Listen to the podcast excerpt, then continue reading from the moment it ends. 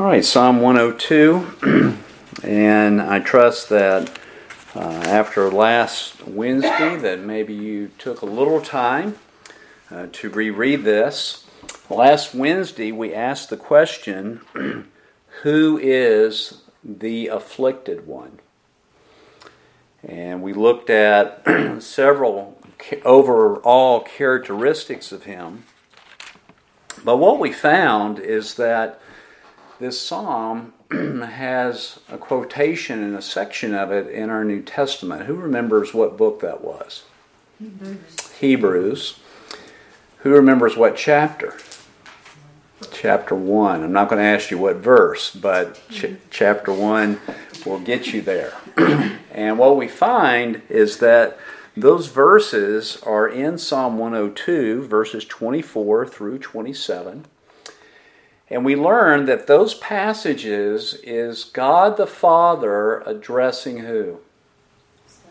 The incarnate Son.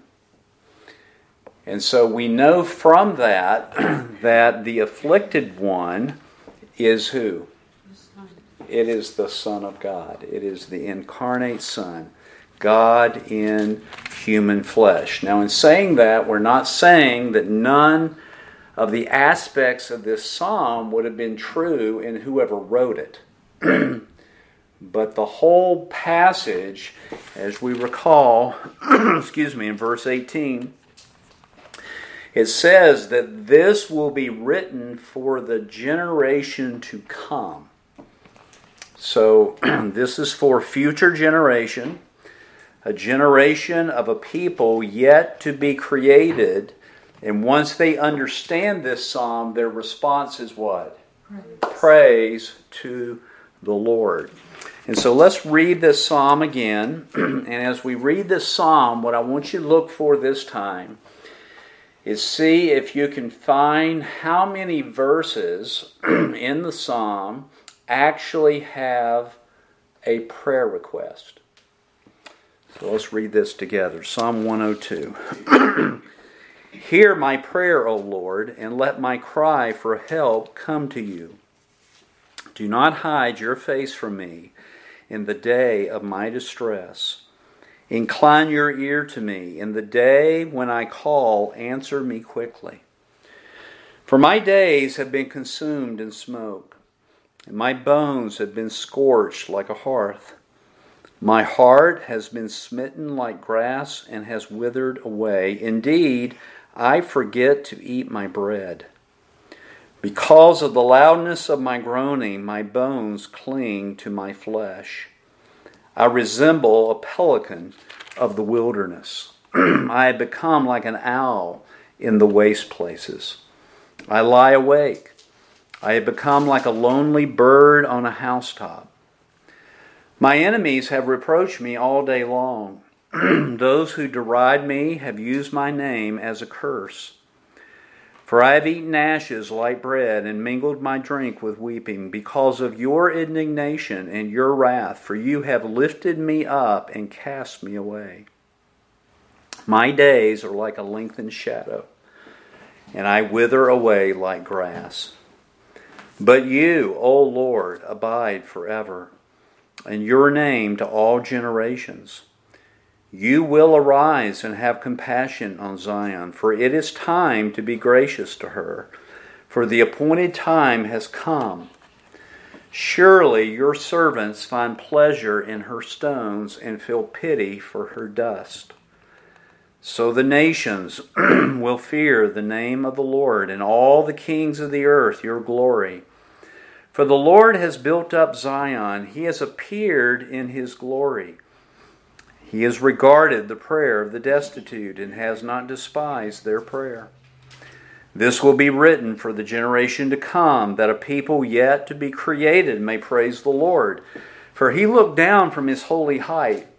from heaven the Lord gazed upon the earth to hear the groaning of the prisoner, to set free those who were doomed to death that men may tell of the name of the Lord in Zion and his praise in Jerusalem.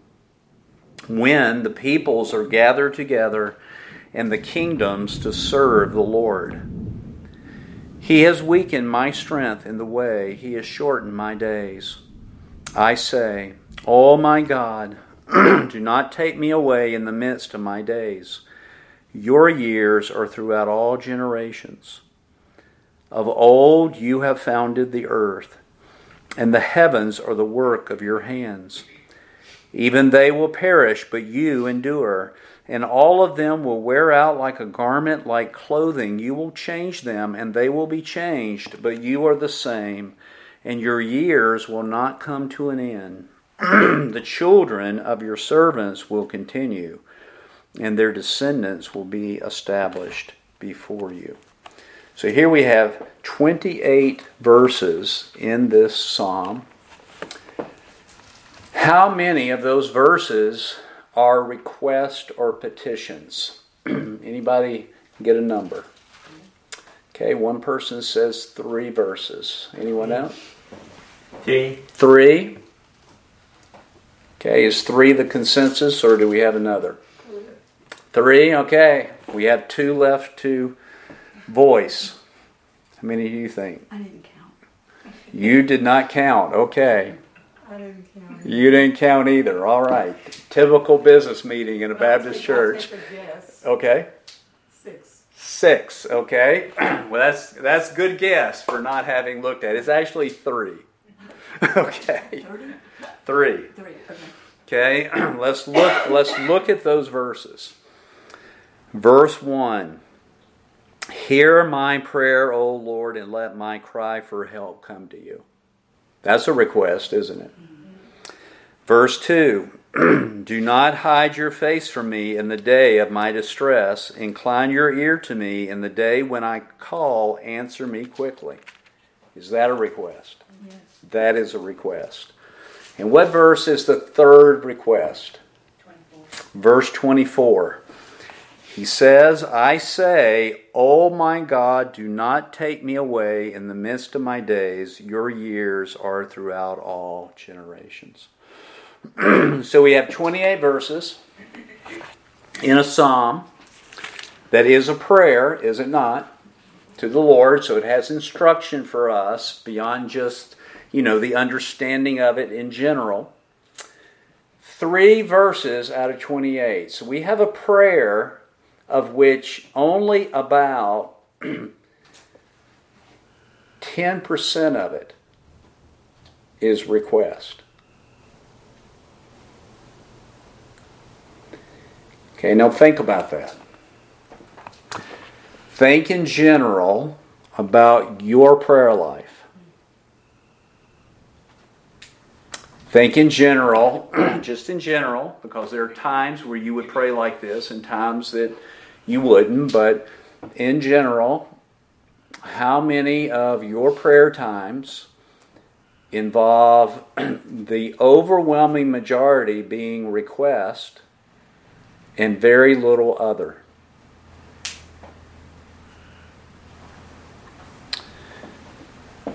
That is amazing to me.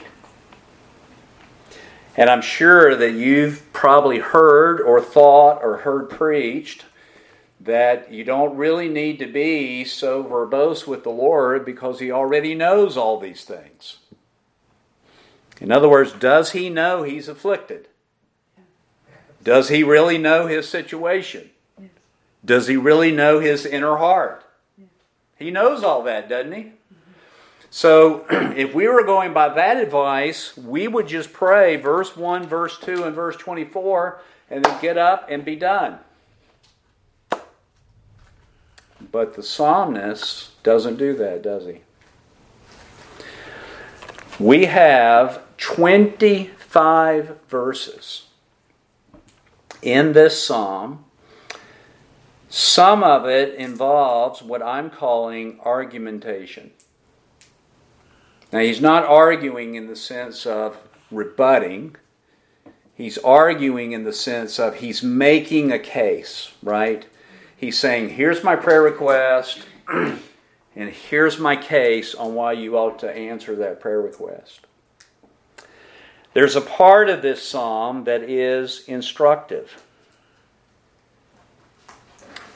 And there's a part of this psalm that is God's response to the afflicted one. Okay, so let's just let's just kind of look at that. Verses 3 through 17. He's arguing or he's making a case for the Lord to hear his prayers. In verses 3 through 11, he actually describes his own temporal state. And you'll see that in verse 3 My days are like this, my bones are like this, my heart is like this, my groaning is like this, my loneliness looks like this. My enemies are saying this. My food and drink has been ashes. All of this because, verse 10, of your indignation and your wrath.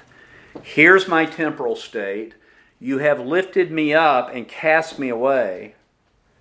My days are like a lengthened shadow. And of course, all men are like grass, and he says, I wither like what?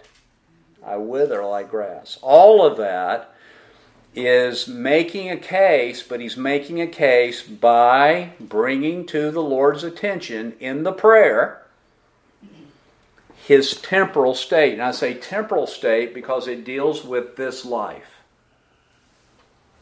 Right? So, in other words, we had a prayer request for, for a lab result in a couple of weeks. And we could pray, we could say, Lord, would you do this in light of that lab result? And that would not be wrong. That's making a what? Making a request. All right. But if if the person having the lab request says, "Now, Lord, this is my desire," and then describes the temporal situation that they're in. Instead of just saying, Well, Lord, you, you know you know all about it. Well, he already knows what you're going to ask before you ask. So if that's the case, don't pray. Right? It's arguing for the Lord to answer the prayer, to observe the misery or the distress or the situation or the things that are surrounding the prayer request. Everybody everybody see that? He's describing that to the Lord Himself. Not only, and this may strike you as interesting, it did me, all of these observations, by the way, are challenges to my own prayer life. As I thought about the challenges of this to my own prayer life, I thought, well, I'll give them to us, and that way our whole church can be challenged on this. But not only is he making a case by describing his temporal state, he actually, in verses 12 through 17, he will contrast his temporal state to God's eternal state. You see that in verse 12. But you, O Lord, how long? Forever. Everybody see that? Your name, how long? All generations. See, that's in contrast to his situation because he feels like, look at verse 23, that his strength has been weakened to the point that his earthly days have been what? Shortened or numbered. Everybody see that? I'm going to have to confess to you that in all of my times of praying and making requests, and the relatively few times, in light of all the prayer requests I've ever given to the Lord that I've actually taken time to describe the situation. Okay. I can't think of one time that after describing my situation or my distress that I've ever contrasted it to Him. I find that instructive because what that does is it sweeps, doesn't it? It sweeps your eyes off of you to to Him. Okay? So my life is temporal in the sense on this earth 70 years, and if by strength 80, right? Then I'm done as far as this earth is concerned. Contrast that to the Lord. Eternal, eternal. His days never began, his days never cease. And so he describes God's eternal state. And then he talks about that the Lord himself is going to do something for Zion and for those who fear his name. And he describes that, Lord, here I am, I'm under this distress, and it is now the appointed time for you to act. So act. So he's arguing, isn't he? He's making the request, first two verses, verse 24, and then he's making a case by describing his temporal state and looking at God's eternality. And then it's also instructive because if you look down in verses 18 through 24, uh, this is instructive because in verse 18 we find out that the psalm is written for who? Us. It's for, written for a generation to come. Everybody see that? That's instructive.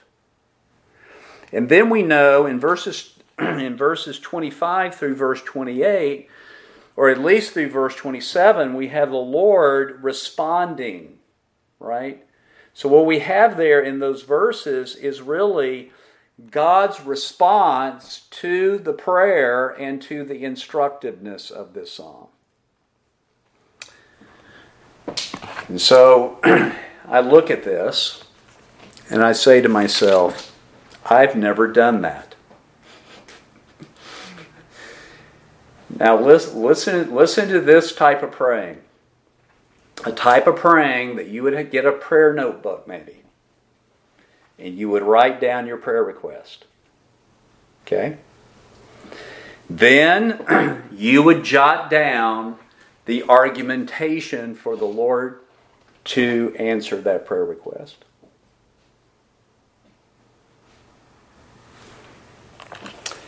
And then you would write down the things that you have been instructed while you are waiting for that prayer request to be answered.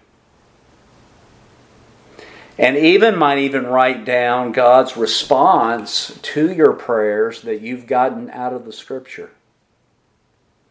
You know, sometimes you go to the scripture and it's like, Lord, He'll answer you. Move on in your prayer request. Sometimes He wants you to continue praying, right? But here, here's that prayer journal where you got the request, you have a few outlines of the present situation contrasted with God's situation, with some instruction, and how God ministered to you in that time of that prayer request out of His Word. That's what this psalm is doing. And, folks, that's amazing, isn't it? I would dare say that if I kept a prayer, prayer journal like that, that type of detail, that that would be profitable for the next generation. Wouldn't you think, say so? Just like this psalm is profitable for the generation to come. Now let's quickly look at the request. In verses 1 and 2, in verse 1, you have here, that's the request, hear my prayer, O Lord. Verse 1, let my cry come. In verse 2, you have this request do not hide your face. Answer me quickly. Everybody see that? There you got the verbs. And then in verse 24, you have do not take me away. Okay, so there, there are your prayer request. In those prayer requests, in verse 1, he tells us what he means by hearing his prayer. A lot of times in Hebrew poetry, what you'll have is a statement and then another statement that elaborates on the previous statement. So, for instance, in verse 1, Hear my prayer, O Lord. What do you mean by that? Let my cry for help come to you. Everybody see that? So to hear is for the Lord to consider my cry. Or verse 2, here's the prayer request Do not hide your face. What do you mean by that? Answer me quickly. Everybody see that? Okay? So, do not hide your face means look, consider my situation, answer me without delay. So, this is an urgent prayer request. And then in verse 24, do not take me away refers to actually cutting him out of the land of the living, possibly even cutting him out from God himself. And so he is concerned about those types of things. Now, brethren, as we look at those prayer requests, we have to say to ourselves this delay in prayer is normal.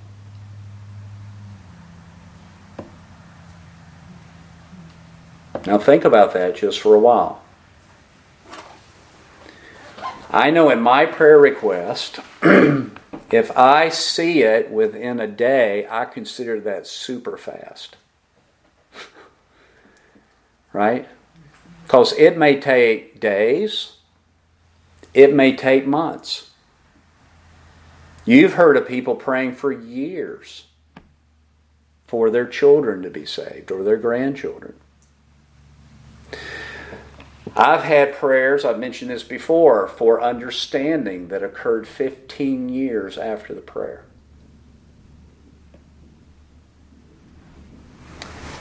I think we're safe to say, as a general rule of thumb, that delay is normal when it comes to our prayers. Now, I say that because in verse 1, you've got this Let my cry for help come to you. What's the implication? Has he been crying? Mm-hmm. Yes. And he's saying, Lord, let the cry come to you. Hear me. or verse 2 If I pray in the day when I call, answer me quickly that means what? that means that at least in normal praying, the answer doesn't always come. It always doesn't come quickly. And, folks, I do think that that little truth right there is helpful. Now, if you ask me, why does the Lord delay? Sometimes his answering our prayers, I think the the reasons for that are beyond being searched out. I think we're safe to say it's to build our faith, or at least to exhibit our faith. Right? We got a verse, we believe that verse, we're asking God to act on that. I think that sometimes the prayer request that you're asking for, God needs to work in your life before He can give it to you. In other words, if He answered everything super quick, we might get a little cocky about that, right? Our sinful nature is so quick to make us self righteous about things. And of course, there's this overwhelming purpose of God that we can't get, that is unsearchable. You can't get to the bottom of it. But I do think that delay in prayer is normal. and, folks, I think that if we could just get that in our spirit, that it would help us not get discouraged so quickly in our prayer life. And you remember our Lord Himself said that we are to keep on asking and keep on knocking and keep on praying, right? And so we are to continually present those scriptural prayers back unto Him, especially scriptural prayers that are in line with His mystery that He has revealed to us. If we're praying things in line with that mystery, we can be assured it will be what? It will be answered. And that mystery being accomplished is His will. It was accomplished in Christ, and now it's being outworked in this world. So, folks, delay in prayer, I think, in general, is normal. And I think that if we get an answer quickly, that is unusual and calls for extra thanksgiving. Everybody, everybody see what I'm saying? I'm not trying to discourage you in your praying, okay? But sometimes we think, well, God's not heard my prayers. I prayed it three times. you know? And it's not that God can't hear you, He does hear you, but He's teaching you in the midst of that praying. He's working out the answer to that prayer. He's working in you a scriptural understanding of who He is. There's lots of things going on there in our prayer life. So, folks, I go back to the challenge that I began this with. I think we need to give some considerations and some planning to make our request and then to give proper reasons that God ought to answer that request. Secondly, I think we ought to take time to contrast our present distress with who God is. And then I think, thirdly, there, they are perhaps times where we are to write down how God responds out of His Word toward us. It could be instruction, it could be the answer, whatever that is, so that we would know what God's response to it out of the Scripture is. And you'll see here, the psalmist is concerned about being cut off, right? Shortening his days. And look at how God responds. Verse 26 Even they, the heavens and the earth, will perish, but you, what? Endure. You endure. Everybody see that? He says, Lord, you've shortened my days. No, you will what? You will endure. You'll endure longer than the heavens and the earth. That's a long time, isn't it?